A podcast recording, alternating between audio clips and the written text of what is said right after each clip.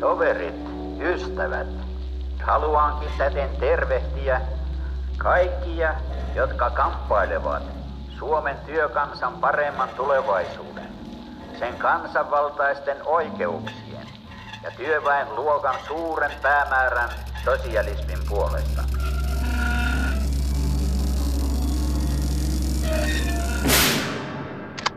Rintamamiehet, suojeluskuntalaiset, olen iloinen saadessani jälleen tänään tervehtiä ase veljiänne vuodelta 18. Kirjalla on komea nimi, Suomen vapaussodan historia ja se on ilmestynyt vuonna 1933.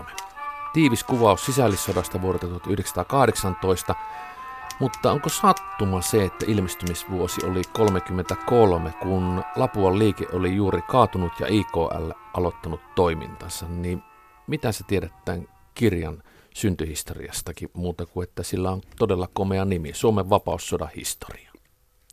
No tietysti Suomen vapaussota oli kirvottanut jo aika monia kirjoittajia niin ihan alusta lähtien, että yleensähän nämä tällaiset niin isot julkaisut tulee joku vuosipäivän johdosta ja tuossa 33 kertyy 15 vuotta ja sellainen vuosijuhlaperinnehän oli syntynyt monella eri alueella. Elokuvista tehtiin para, voiton paraatista joka vuosi. Voiton paraatit oli näitä puolustusvoimaan ja, ja, ja siis armeijan erilaisia juhlapäiviä ja muuta. Ja se, sellaiseen kuvioon tämä tietysti liittyikin.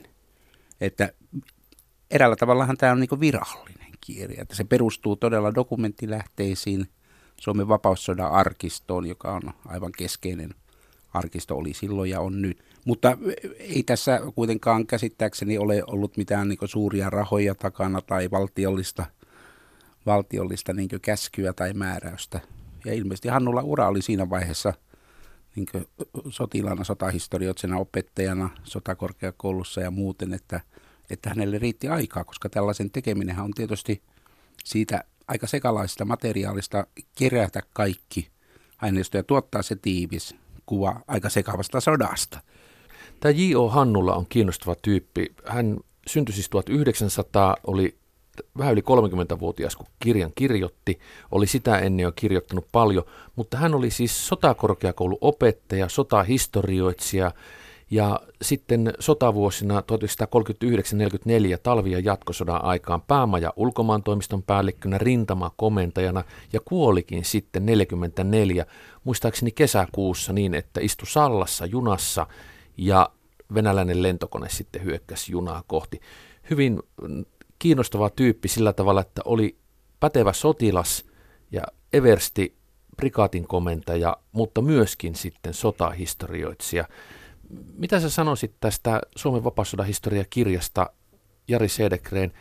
Näkyykö jollakin tavalla se, että kirjoittaja on kuitenkin sotilas eikä historioitsija pääamatiltaan?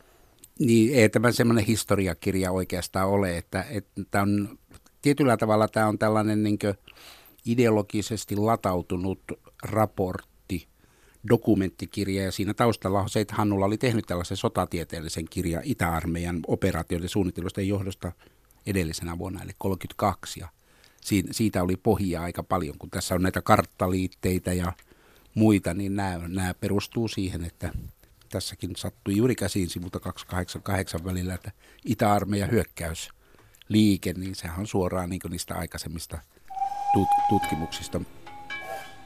Nyt me näemme ehkä selkeämmin kuin silloin tapauksien syyt ja seuraukset. Meille kaikille on tuottanut tuskaa ja katkeruutta se, että vapaussotamme oli samalla sisällissota, jossa veli taisteli veljään vastaan.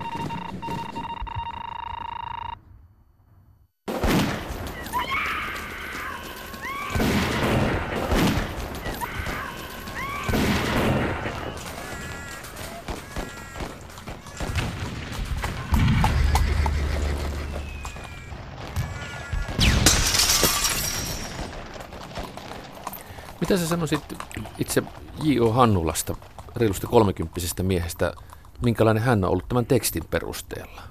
Vaikka hän on voittajan edustaja ja voittajan puolella jatkuvasti, niin hän antaa tietynlaisia tunnustuksia aina vastapuolellekin, punaisille – niiden suorittamista kommentoi siellä saksalaisten mielialoita. Se kommentoi myös ulkomaisten joukkojen osallistumista eri taisteluihin ja joskus menee, tekee se niin sanotun historioitsijalle ehdoton virhe, että menee ikään kuin näiden osallistujien päähänkin ja kertoo, miltä siellä tuntui. Että, että sillä hän irtoaa ikään kuin tällaista historiaprosessista ja ryhtyy vapaamuotoisemmaksi vapaussotakirjailijaksi. Mitä on ne tunnustukset punaiselle hävinneelle puolelle? Lähinnä siinä on kyse, että kaikkein helpointa se on silloin, jos punaiset ovat taistelleet esimerkiksi saksalaisia vastaan ja sattuneet voittamaan jonkun tietyn, tietyn taistelun, niin silloin voidaan antaa urhollisuudesta ja rohkeudesta tunnustusta punaisille myös naisille.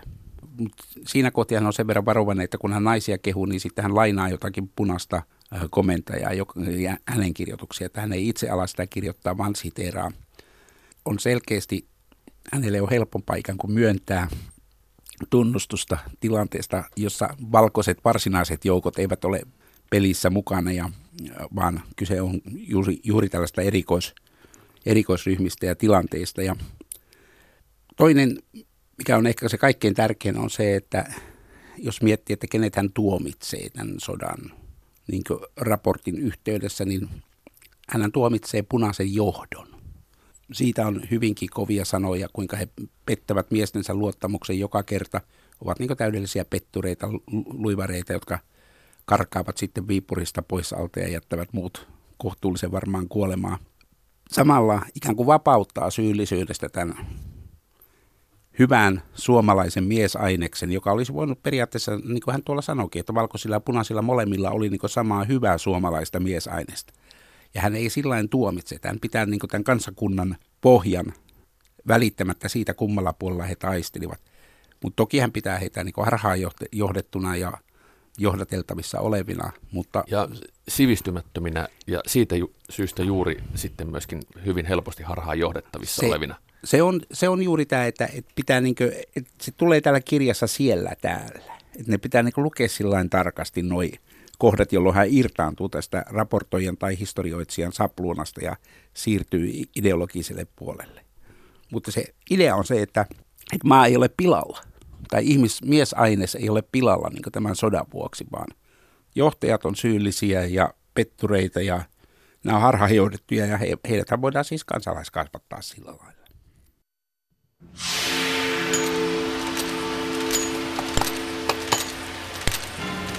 Kaikki toimi yhdessä. Kaikille oli niin mieluista se, että nyt ollaan sentään vapaana saarivallasta. Jääkärien pääjoukon ja heidän mukanaan tuomiensa suurten aselastien saapuminen taas merkitsi. J.O. Hannula kirjoittaa Suomen vapaussodan historiateoksessa vuonna 1933. Suurimmat mahdollisuudet kapinallisilla oli kapinan ensipäivinä. Nämä päivät jäivät hyväksi käyttämättä. Varsinaisen rintaman muodostuttua lisäsi jokainen päivä valkoisten mahdollisuuksia suuremmassa määrin kuin punaisten.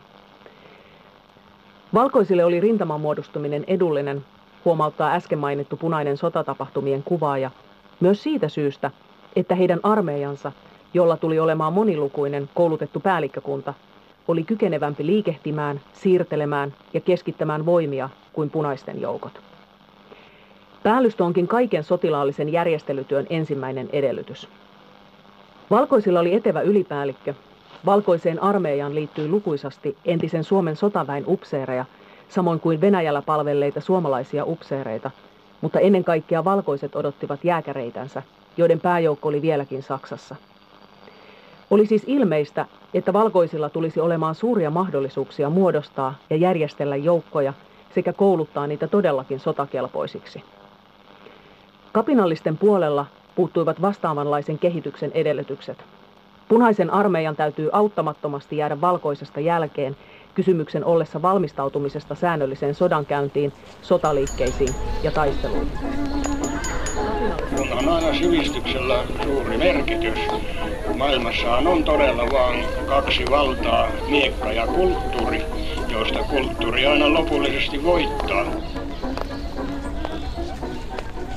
Me emme saa unohtaa niitä, jotka läpi aikojen kansamme oikeuksien puolesta taistellessaan saivat kulkea kärsimyksien tietä, tuta vieraan iestä, vankeuttaa, maanpakoa, jopa uhrata henkensä. Kun mä löysin tämän kirjan antikvariaatista, niin mä katsoin, että tämä on todella hieno. Tässä on nahkaselkämys, teksti on selkeä, karttaliitteitä, niin kuin puhuttiin, runsaasti valokuvia, myös punaisten ottamia kuvia omista taisteluista ja itsestään. Sitten tässä on, mun kirjassa on omistajan, vanha omistajan nimikirjoitus vuodelta 1937 ja punakynällä alleviivattu useita kohtia. Tämän kirjan omistajalle on ollut näiden viivausten perusteella ainakin tärkeää se, että jääkärit tulivat, hän on jääkäriliikkeen ja jääkäreiden vilpitön kannattaja. Ruotsalaisia hän vihaa, koska ruotsalaiset eivät antaneet apua valkoisille ja kävivät jopa Ahvenanmaalla vähän kokeilemassa, että jos me taas saataisiin tämä itsellemme. Ja Mannerheimi saa useassa eri kohdassa suuret kiitokset. Hän on erittäin ansiokas sotilas ja johtaja, jota ilman Suomi olisi ollut pulassa. Ja erittäin hienot kuvathan tässä on myöskin, niin kuin puhuttiin. Mutta Jari Sedekren, sä olet KAVin eli kansallisen audiovisuaalisen instituutin erikoistutkija ja Helsingin yliopiston dosentti, niin milloin sä törmäsit ensimmäisen kerran tähän kirjaan? No tämä kuuluu siihen kirjasarjaan, joka meillä oli olohuoneen vasemmassa takanurkassa olevassa niin sanotussa historiahyllyssä. Kun mä lähdin opiskelemaan historiaa, niin historiasta aina kiinnostunut isäkin alkoi kasata kaikki, kaiken ma- maailman historiateoksia, mutta siellä niin erikoisesti tuli sitten tällainen niin paikallishistoria, joka liittyy meidän molempien paikkakuntiin. Sitten siellä oli maakuntahistoria, jotka liittyy meidän taustaan, niin oli Savoa ja Pohjois-Pohjanmaata ja Lappia ja muuta. Ja sitten siellä oli tällainen perheeseen liittyvä taso myös olemassa ja se liittyy tietysti näihin maakunta- ja paikkakuntahistorioihin. Mutta, mutta sitten kun iso isä oli mukana näissä valkoisissa joukoissa, niin sitä kautta sitten tuli, tuli tämä vapaussota, kansalaissota, niin kuin silloin sanottiin, sen historian jonkinlainen läpikäyminen ja siihen liittyi se, että mä kävin itse sota-arkistossa katsomassa sitten isoisäni, isän isäni sotaretken, joka päätyi, päätyi siis Helsinkiin tänne paraattiin, johon hän osallistui ryhmäpäällikkönä, konekivääriryhmän päällikkönä paraattiin yhtenä, yhtenä savolaisista osaottajista. Ja reissu oli mennyt sen, sen tuota Etelä-Savon, Mikkelin ja ylipäänsä Etelä-Savon taistelujen kautta kiertoliikettä kävellen Viipuriin. Viipurissa sitten kovat taistelut ja sen jälkeen sijoituspaikaksi Hamina. Ja, ja kun tiedettiin, että alun perin oli sanottu, että pielavedeltä pois haettaessa, että, että niin vanginvartijaksi pitäisi mennä Kuopioon. Ja se tietysti kiinnosti minua sen takia, että Kuopiossa sattui olemaan yhtenä vangeista mun äitini isän isoisä yli 60, 62-3-vuotiaana silloin ja Kuopion vankileirihän oli kova paikka ja sinnehän sitten sille reissulle jäi. Sydänkohtaus luki papereissa, mutta siihen nyt ei usko kukaan tietenkään. Että on se saattanut sydänkin pettää, mutta nälkä oli kova. Ja... Että oli tällainen niin tilanne, että mulla oli sekä punaista että valkoista taustaa olemassa ja se aiheutti se, että me tietysti luettiin kaikenlaista sodan historiaan liittyvää aineista ja samaa hankittiin sitten sitä kotiin. Että historiakirjojen keskellä ja sen pölyn keskellä on kyllä tullut eletty.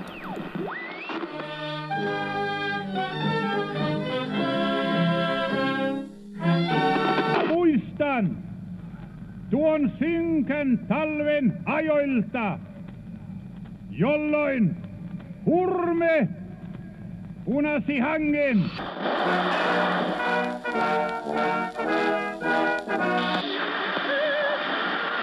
Martin Gönczi, der gewaltige Kampf, den Deutschland jetzt führt, geht nicht um Deutschland allein.